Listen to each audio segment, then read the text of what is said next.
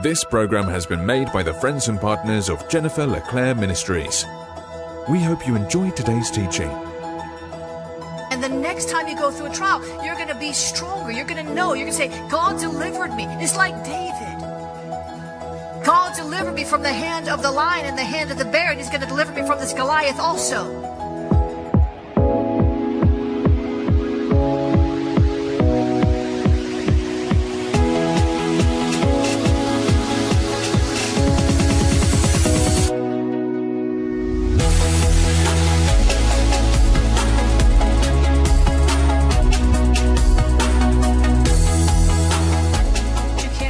You can resist the devil, but you can't resist the suffering. All you can do is resist having a bad attitude. There's nothing you can do. Suffering's going to come, and there's there's no way to resist the suffering. I mean, what are you going to do? Hold your breath? I mean, I, I, what are you going to do? The only thing you can do is resist having a bad attitude. You know, when Jesus was on the cross, he wasn't like, oh, man, all y'all knuckleheads down there did all this sin making me suffer for you. He didn't complain about it. He didn't complain about it. But when we suffer, oh, Jesus, Jesus, help me. But you don't understand. Nobody understands me. I'm suffering. Got awfully quiet in this Presbyterian church. We know it's true. You suffer between glories, but there's benefits to suffering. Let me give you these few. Number one, he's going to perfect you. Bible says in 1 Peter 5 and 10, he's going to perfect you. That doesn't mean that you're going to be perfect. It means, the Greek means to make you what you ought to be. He's going to make you what you ought to be. He has a plan and a purpose for you, and you're going to make it there. Unfortunately, because we want to do things our way, we end up having to learn through suffering. If we would just do it His way, we'd have a lot less suffering. We would still have some suffering. We would have a lot less. You ever, you ever eaten a half baked potato? I don't eat potatoes anymore because I can't have the carbs. But half baked potatoes, it's like, you know, the end part's all wrinkly and like soft and too cooked, and then the middle is, is, is hard and rough. Some of y'all half baked. That's the problem. And God wants you to be full. He wants you to be fully cooked. He wants you to be, see, some of y'all like a half baked potato. You're not, you're not getting it, but you'll get it in a minute. That's why sometimes you're, you're hard and sometimes you're too soft and sometimes you're kind and sometimes you're cranky. You're a work in progress. Touch somebody say you're a work in progress. You're half baked. It'd be like going out, ladies, with your makeup half on or your weave half done. It would be.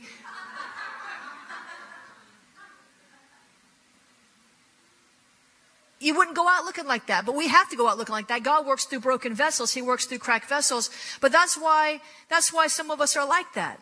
But they're suffering. We're suffering. Philippi- we're suffering. Suffering is how God does Philippians 1 and 6, which is being confident of this, that he who began a good work in you will complete it. He'll bring it to completion until the day of Christ Jesus' return. He's going to keep on working on you. You're on the potter's wheel.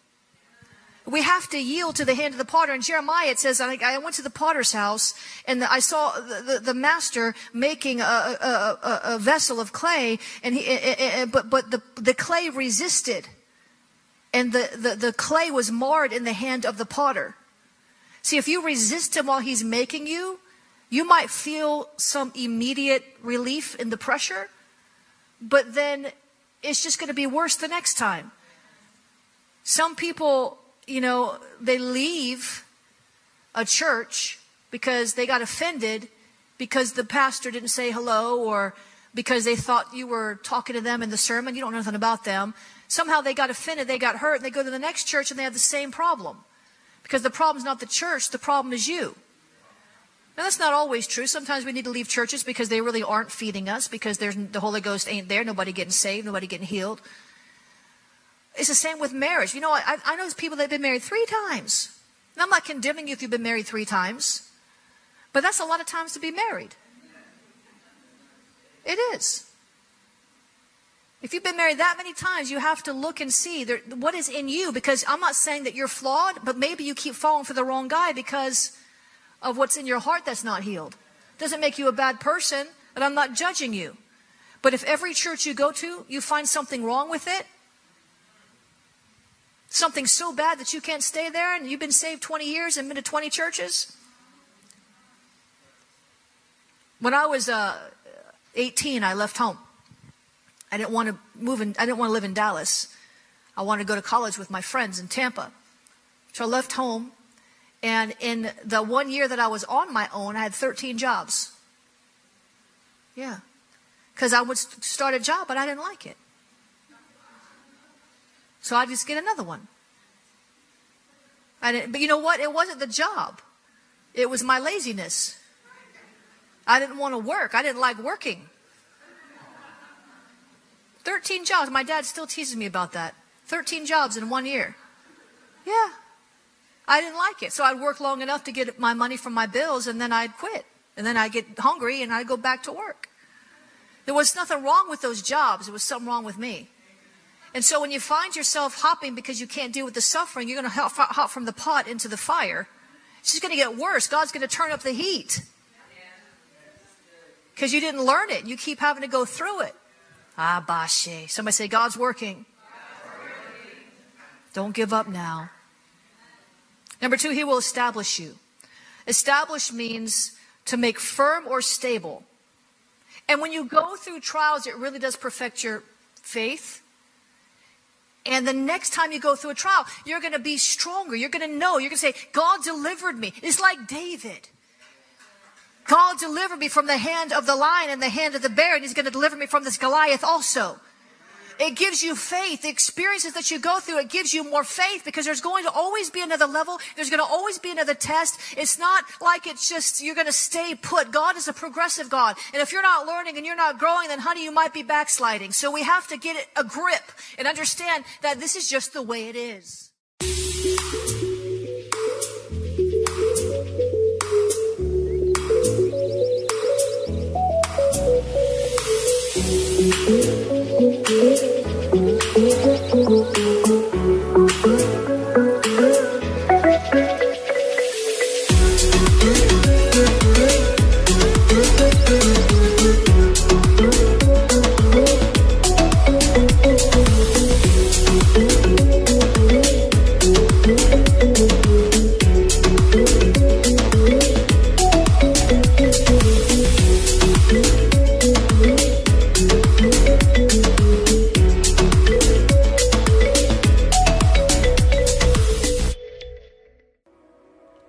God saying to you in your dreams?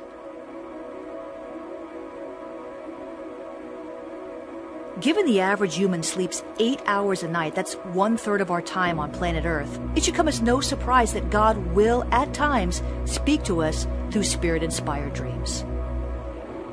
So then, why are most of us clueless as to what they mean? Decoding your dreams will demystify God's dream language. The truth is, God speaks to each of us in ways that are personal to our culture and our life experience. I want to teach you how to decode your dream life, understanding how God speaks to you, how to judge your dreams.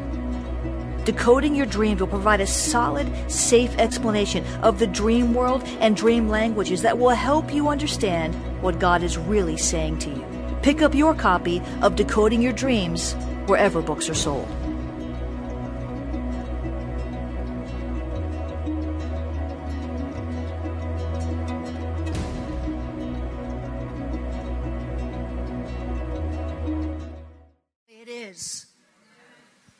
Not any different for unbelievers. They go through suffering too. The difference is they don't have a comforter. Amen. Praise God. Thank you, Holy Ghost. We just thank you, Holy Ghost. Somebody give Holy Ghost praise because you are our comforter and you are our standby. You are with us. You will never leave us or forsake us. And will you'll pick up the phone any hour of the day or night and you'll never put us off. You'll always pray with us, through us, for us. Oh God, we thank you. Amen. Jesus. To establish also means to be put in a favorable position. So once you get suff, once you, it's almost like you're suffering. It doesn't really earn you favor. But the fact that you were willing to go through it and didn't turn your back on God, the fact that you were willing to go through it, you didn't curse God and die. You begin to get favor in the eyes of God and man. Why? Because God can trust you. He sees that you withstood it. You stood the test. Even if you fell down, beloved, it's okay. The righteous person falls down, but he. The key is getting back up. We need to stop focusing on how many times we've fallen down and focus on the fact that we kept getting back up. Amen. I've fallen down. We all fall down. It's whether we get back up or not. It also means to cause to grow and multiply. So when you're established, you're stable and God can give you more. When God, when Job went through all that suffering, he got double for his trouble. It stabilized him. He grew and multiplied. In suffering, God removes our props and strips us of our self reliance so we can feel alone and lonely. Many times when we're going through suffering, we feel alone. And after a period of time, we begin to feel lonely. How many know when you don't, when you're, when you feel misunderstood or when no one understands you, it brings a certain different kind of pain. But the good news is, is Jesus has been through all manner of temptation. He has all had all kind of grief. And he says, the Bible says he knows what it feels like. Amen. He knows what it feels like. He knows. He understands you. He's been through it. So this is why he's wanting us to turn to him. Not that you shouldn't have a pastor or shouldn't have a counselor. We need people to encourage us. But when we depend more on other people than we do on Him, God will allow those people to disappoint us so that we'll keep our eyes on Him. Number three, He'll strengthen you. You'll have more spiritual strength. And strength in this verse, actually in the Greek, it means strong righteous thinking and strong righteous emotions. Because let's face it, our thinking's kind of messed up sometimes. It's possible someone sitting next to you just got some messed up thoughts. They might have some messed up thoughts about you.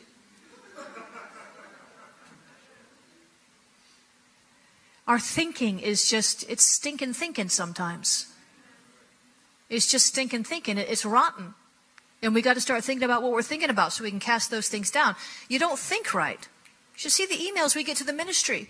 These people are, they're, I feel so sorry for them. We can't minister to the whole world. But I mean, these people are messed up in their mind. They,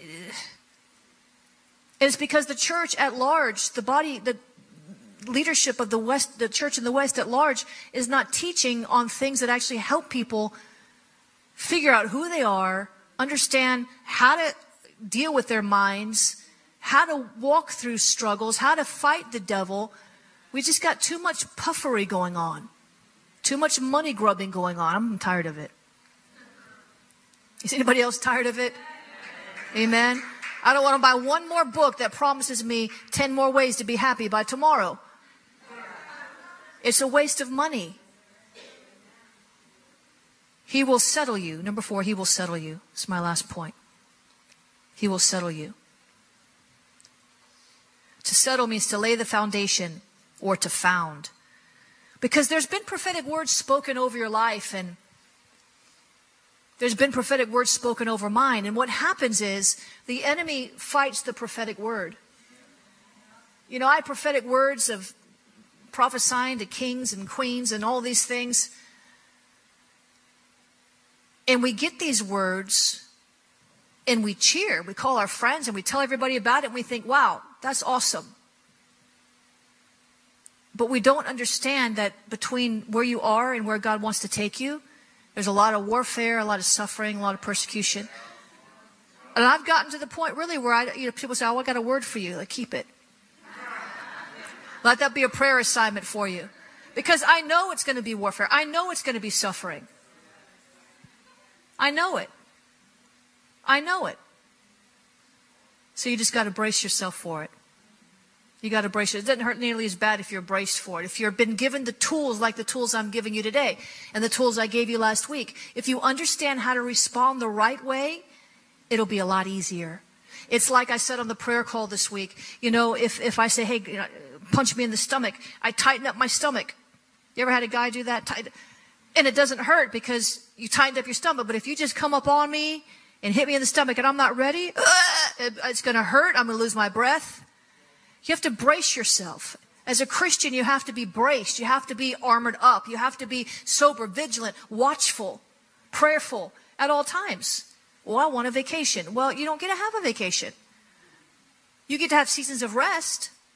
David, the king with the most blood on his hands, the most great king we saw in the Bible, he, he, he had seasons of rest. He did. There were seasons of rest. But you're still in a war.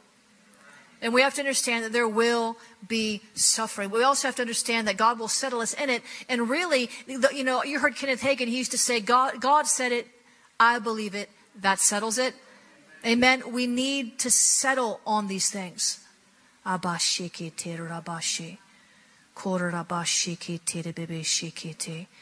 There's somebody in here, I just remembered on the way here, the Lord showed me that somebody in here was really, and this is a generic word. Maybe I begin to share it, it'll be more more specific. I think it's for, for a lot of people. A lot of times, listen, let me teach you a little prophetic nugget here. Many times when God gives a, a, a more general word, it's because there's a lot of people. And if I got real specific about one person's struggle, the rest of them that, that really applied to it a broader sense wouldn't come up. So there's a time when God will get real specific in a thing, and there's a time when it'll be more broad. We had a specific word earlier, two of them. But the Lord showed me there's there's people here today that are so overwhelmed by life. Just so overwhelmed. And I heard the Lord say, I'm about to overturn what's overwhelming you. Hallelujah. And if that's you today, I want you to be the first ones to run up here and get agreement in prayer. Hey guys, Jennifer LeClaire here with you. Exciting news about the prayer movement. We have rebranded Awakening Blaze to now call it Awakening Prayer Hubs. Why? Why do we do that? We've got prayer hubs all over the world. The reason why is because it's not just for home cell prayer groups anymore, not just for church based prayer hubs anymore. We've expanded this movement to include marketplace hubs and prison hubs. We've already got our first Awakening Prayer Hub in a prison in California businesses are starting to pick this up. And of course, we have awakening prayer hubs all over the world. Lou Engle has endorsed this movement. Mike Bickle has endorsed this movement. Cindy Jacobs, Bill Hamon, Dr. Michael Brown, and many others have endorsed awakening prayer hubs. It's important, it's vital to see prayer going out into the nations and from the nations of the earth. Will you join me? I want to invite you to become an awakening prayer hub leader in your city in your marketplace or in your prison or jail system. It's really, really easy. And we provide you all the support you need. You have a private email address, we have an interactive map so you can find and other people can find you. We have a lot of backup for you, training videos. It's all there when you join us at awakeningprayerhubs.com. Please, please, please get on fire with me for your city. You have the authority in your city to pray unto revival, unlike I do. Your boots are on the ground, your boots are in the marketplace. Maybe your boots are in the prison system, in the jail system. It's time for us to band together. Get equipped, get aligned, and get ready for revival. AwakeningPrayerHubs.com. Join the movement. Hey guys, Jennifer LeClaire here. I'm coming to you with an exciting opportunity to partner with me as I advance the kingdom of God around the world. As many of you know, I am doing a daily prayer call that's reaching millions of people, millions and millions of people a year. But I'm also planting houses of prayers, prayer hubs, apostolic centers, and of course, raising up prophets and prophetic people. But I'm also sowing, sowing, sowing. Jennifer LeClaire Ministries sows back into at least 15 other ministries that are touching the sex trafficking industry. They're touching digging wells in Africa. They're helping uh, drug addicts rehabilitate, and so, so much more. I need your partnership. When you partner with Jennifer LeClaire Ministries, whether you're in Europe, Asia, Africa, Australia, here in the US, wherever you are in the world, you are helping to open a door for me to come to your nation. You are helping feed hungry people. You are helping the gospel be preached. You are helping media projects flow forth. You are helping, you are sowing, and you will reap a harvest. Listen, you cannot outgive God. I can't do what I do without faithful supporters like you. You know, Billy Graham used to say that the janitor who cleaned the bathrooms would receive the same reward as he did for standing on a platform and preaching the gospel. When you sow into our ministry, you receive a reward. I want to invite you to become an official partner. You'll receive a monthly partner resource, special seating at my events, and so much more. The most important thing is you're being partakers of advancing the kingdom of God, especially if you're a prophetic person, if you're mission minded, if you're apostolically focused. Support, sow, pray. Amen. God is good and He is doing so much more than any one of us can do alone. But together, we can do a lot. We can make an impact. We can have influence on a lost and dying world. It's time. It's time to rise up and go further. I'm asking you, become a partner today.